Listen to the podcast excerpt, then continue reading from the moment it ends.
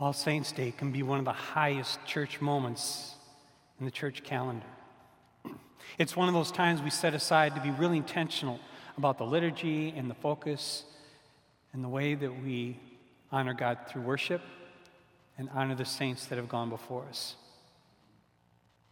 John Wesley is the founder of Methodism, 1700s, and this was one of the most important days to him. He just celebrated All Saints' Day. It just seemed to carry together the whole gospel message. Understanding that we, live this gracious life, this blessing of life, in between. In between when Christ had come to reveal the nature and character of God in the redemptive love, till the time when we will be fully with God. We're in between. And so, on our humanness, we do our best, don't we? We seek to honor God and to remember this special day, those who have gone before us, those who have impacted our lives, who demonstrated what it meant to be a follower of Christ, those who exemplified it in big and marvelous ways, and those who did it very simply or to the best that they could. Sainthood is uh, challenging for us because we might say in our denomination, we don't have saints the way that the Catholic Church would have.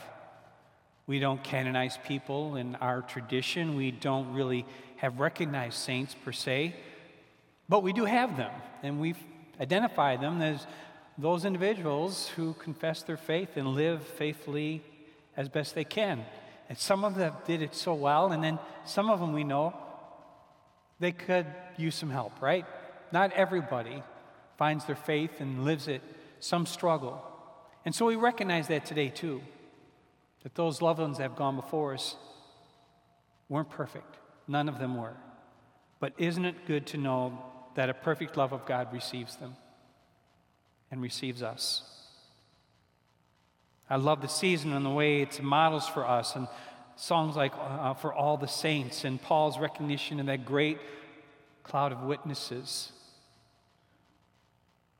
that participate in every one of our worship services. Thank you.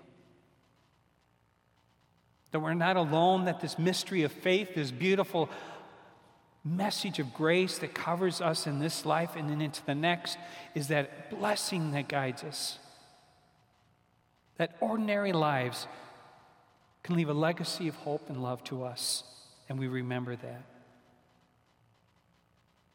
Preparing for this service, um, I have to admit that um, I don't pull out the uh, book of worship very often in, in, my tradition because of the high liturgy, but um, it didn't take long for Neil to remind me that I'm going to need it. And so we've been working through the service, and I was pulling out and just preparing for this. And one of the neat things that happened is I opened up this book of worship, I realized that I got this from my friend Mark. Mark was one of those individuals in the church who, um, who would sit in the back right, as I remember, gracious, kind uh, man, and it was such a blessing to know him and his family very close. Uh, but then something happened. Uh, the church decided to plant a new church in a city called Verona uh, some 18 years ago. And it was remarkable to watch how Mark went from observing to being so actively connected. Mark was one of those guys. When you start a church plant in an area, um, you find out that you have fewer people and everybody does everything, right? And so Mark was committed uh, to helping with getting out the newsletter. He was committed to helping make sure our website was organized and prepared. Mark was also went to the point where he was setting up chairs and tables and helping us get it organized. We pulled a lot of the time our service came out of a closet, you know. Um, I guess we're kind of a church that came out of a closet, I guess, but we, we came out and, and every week we'd set up and we'd be prepared and then put it back in the closet for the rest of the week. But that's the way we did it. And Mark was there setting up and helping and guiding and being such an incredible support. Mark also went on to become a lay servant and certified in lay speaking. He voiced the message of the gospel that meant so much for him. It was just transformational to see him and what a blessing he was to my life. To journey with him, to have him be such an integral part. He also became a lay delegate to annual conference. And that was such a blessing to gather with him. How many have been to annual conference before? Yeah, sorry about that, Bill. But yeah, we, you know, we, we love annual conference. It's a blessing, but it's, it's demanding of our time. And, and, and Mark was there and prepared himself and did so well. But it was on the second annual conference, I think it was 2013, um, that Mark and I were heading to annual conference, and he shared with me in the car cancer. Cancer of the esophagus, and started a journey where he wouldn't even make it to the next annual conference. We all have memories of people who have impacted us, who live faithfully, and Mark's legacy inspires me to remember him today specifically, just because this is the day we remember those who have impacted our lives by grace and Christlikeness. Mark's legacy lives on in my ministry, my life, the importance of Mark and his family. Who are those that you recall today? Who are those you hold dear in your hearts for those who have blessed you? Isn't it good to know that the love of God embraces all of us and gives us opportunity to do what we can in the context of which we can to a legacy of love? A common text for today comes from the letter 1 John chapter 3. See what love the Father has given to us that we should be called children of God. And that is what we are. The reason the world does not know us is that it did not know Him. Beloved, we are God's children now. What we will be has not been revealed. What we do now is this when He is revealed, we will be like Him, for we will see Him as He is. And all who have this hope in Him purify themselves just as He is pure. This text just reminds us, first of all, that God's love for humanity. And I know we struggle with this. And, and the church seems to resist to tell people that God might actually love us unconditionally. But this said God loves us like a child. Have you ever had a child or know a child? Or have you been one? A parental love that's unconditional, demonstrated, not always, but usually in a way that inspires us. That's the kind of love, this, this symbolism of the love that God has for us. Even in our weakness, love and compassion and care, we're called children of God. We don't deserve that. It's God's gift to us. I pray you receive that deep in your soul today that God loves you.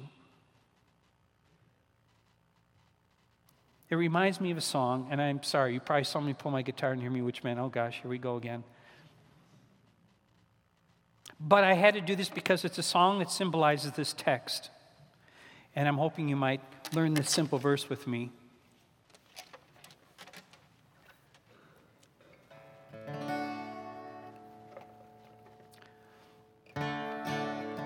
It goes like this Behold, what manner of love the Father has given unto us. Then repeats Behold, what manner of love the Father has given unto us. Can we try that? I need you, choir. Behold, what manner of love the Father has given unto us. Behold, what manner of love the Father has given Uh-huh, unto us. And the chorus goes like this That we should be called the children of God. And that repeats. That we should be called the children of God. Let's try that chorus. That we should be called the children of God. That children of God. All right, we're going to try something here. I'm going to invite this half, including the choir half, to sing with me. And now, do you mind helping out? All right, she's going to sing because we're going to start with Behold What Manner. And when we get to the chorus, then you're going to start Behold What Manner. And maybe Neil's over there too to help us, okay? So we're going to sing it twice through. Starting with this side. Here we go. Behold what manner of love the Father has given unto us. Behold what manner of love the Father has given unto us. That we should be called the children of God. That be called the children of God. Back to the verse. Behold, what manner of love the Father has given unto us. Behold, what manner of love the Father has given unto us, that we should be called the children of God. That we should be called the children of God. Thank you now. Sometimes we sing it, it reminds us more deep within our souls the truth that we need to hold on to. Children of God, in our humanness, in our imperfection. And yet, this text goes on to promise us that there's a destiny for those who find a faith. There's a promise that quite possibly love wins with our lives.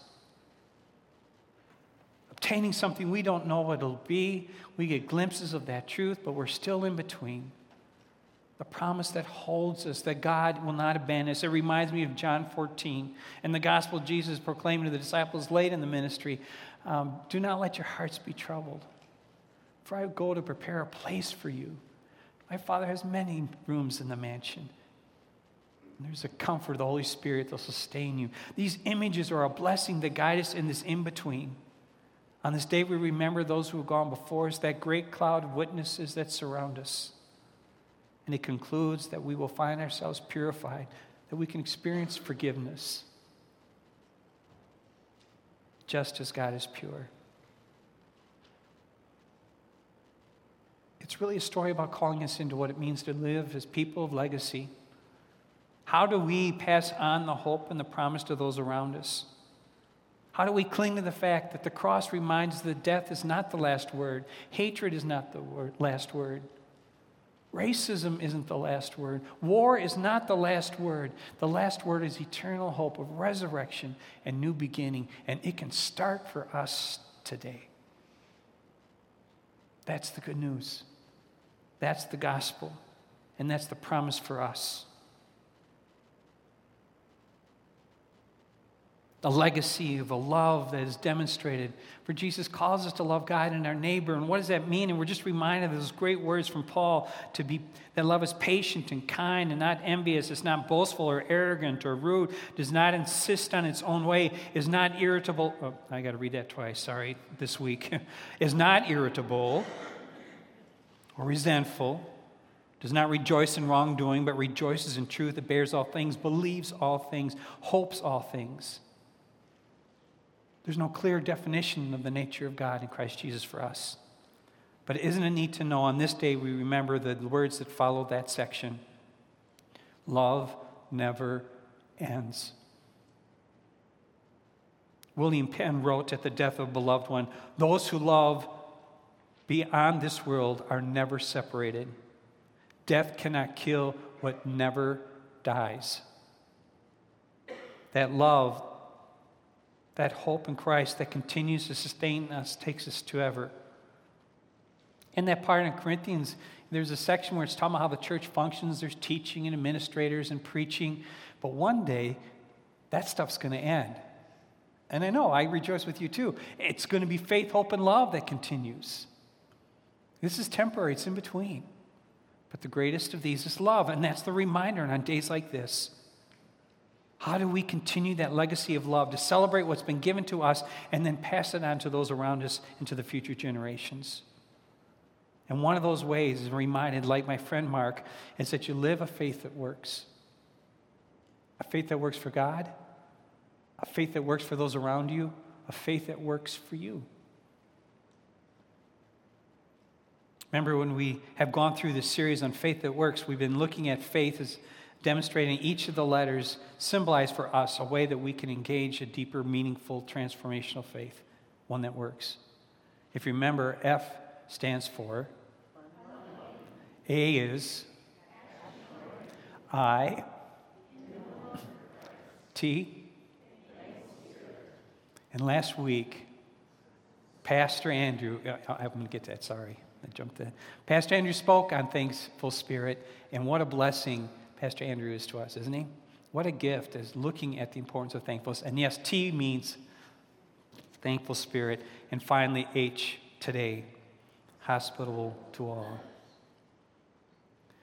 Hospitality is a focus we've had uh, through a whole series in August, and we understand the radicalness of it. The God who comes to us and then demonstrate what love is by washing feet and asks us to do the same.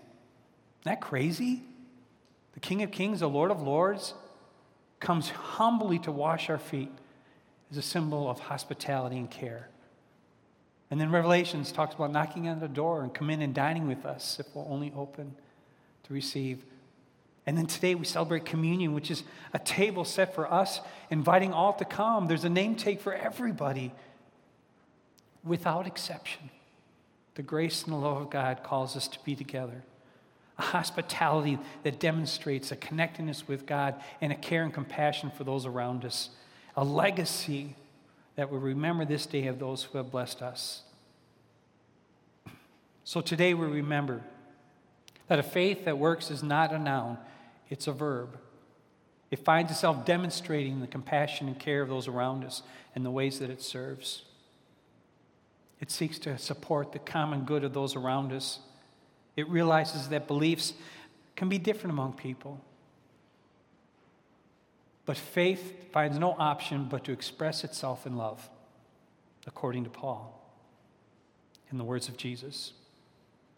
So, how do we do that? Maybe this week we can think of specific ways we can be intentional about how we might identify what gifts we have to serve and care for each other, and just intentionally, by the grace of God, offer faith that works and care and compassion to those around us.